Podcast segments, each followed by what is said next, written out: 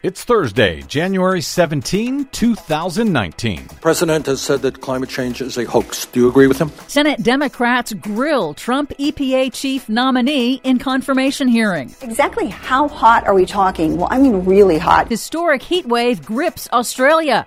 EPA criminal actions against polluters hits 30-year low. Plus, all of this is for real, but nobody has done enough planning. The business world is waking up to climate change impacts. All of those wake-up calls and more straight ahead. From bradblog.com, I'm Brad Friedman. And I'm Desi Doyen. Stand by for 6 minutes of independent green news, politics, analysis, and snarky comment. It's not binary. It's not effed or not effed. It's a matter of how effed. Dr. Michael E. Mann, climate scientist, working blue. The heat must be getting to him. This is your Green News Report. I'm gonna soak up the sun.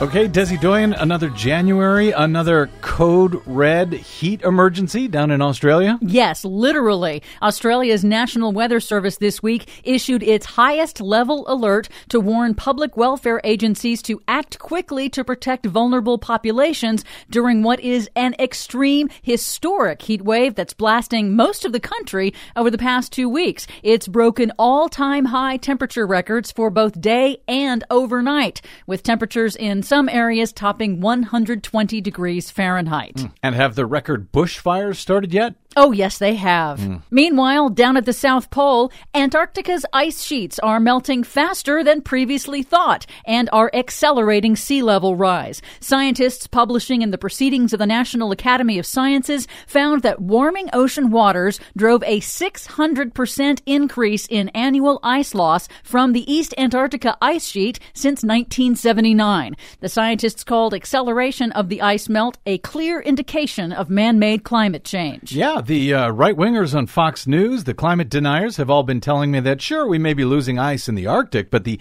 Antarctic is actually gaining ice.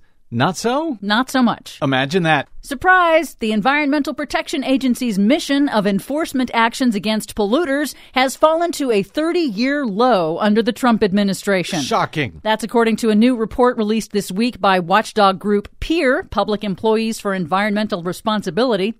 Based on Justice Department data, the number of pollution cases that the EPA referred for criminal prosecution hasn't been this low since the Reagan administration.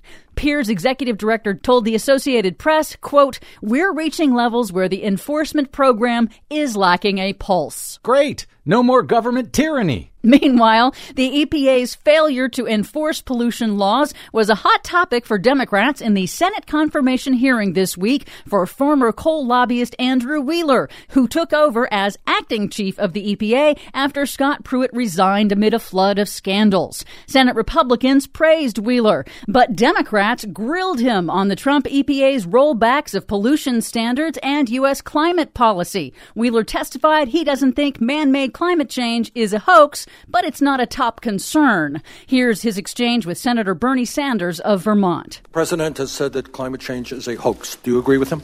I've not used the hoax word myself. I see. Scientific community has said that climate change is one of the great crises facing our planet. There will be irreparable damage in the United States and in virtually every country on Earth. Do you agree with the scientific community? I would not call it the greatest crisis, no, sir. I consider it a huge issue that has to be addressed globally. Wheeler's confirmation is all but assured in the Republican-controlled Senate. So is this guy ultimately any better than Scott Pruitt, or is he just as bad or potentially even worse? Potentially even worse. As a longtime lobbyist, he knows how to navigate the system. And yet still as much of a denier. Finally, some good-ish news. The business world is waking up to the dangers posed by man-made climate change and extreme weather. In a survey by the annual World Economic Forum in Davos this week, CEOs and investors ranked the effects of climate change range as the top three risks they're most likely to face in 2019, from extreme weather, damaged infrastructure, and migration caused by disasters. On a recent broadcast, LA Times business columnist Michael Hiltzik referenced the pending bankruptcy of PG&E, California's largest electric utility after catastrophic wildfires, as a warning to the business community. These are risks that we have to have a broader discussion about how to manage them, and there are risks and there are opportunities in climate change together. So all of this is for real, but nobody has done enough planning up to this point. Nobody has, and yet here we sit.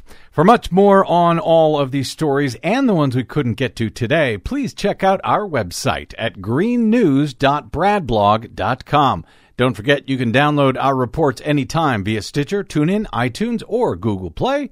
Find us, follow us, and share us planet-wide on the Facebooks and the Twitters at Green News Report. I'm Brad Friedman. And I'm Desi Doyen. And this has been your Green News Report.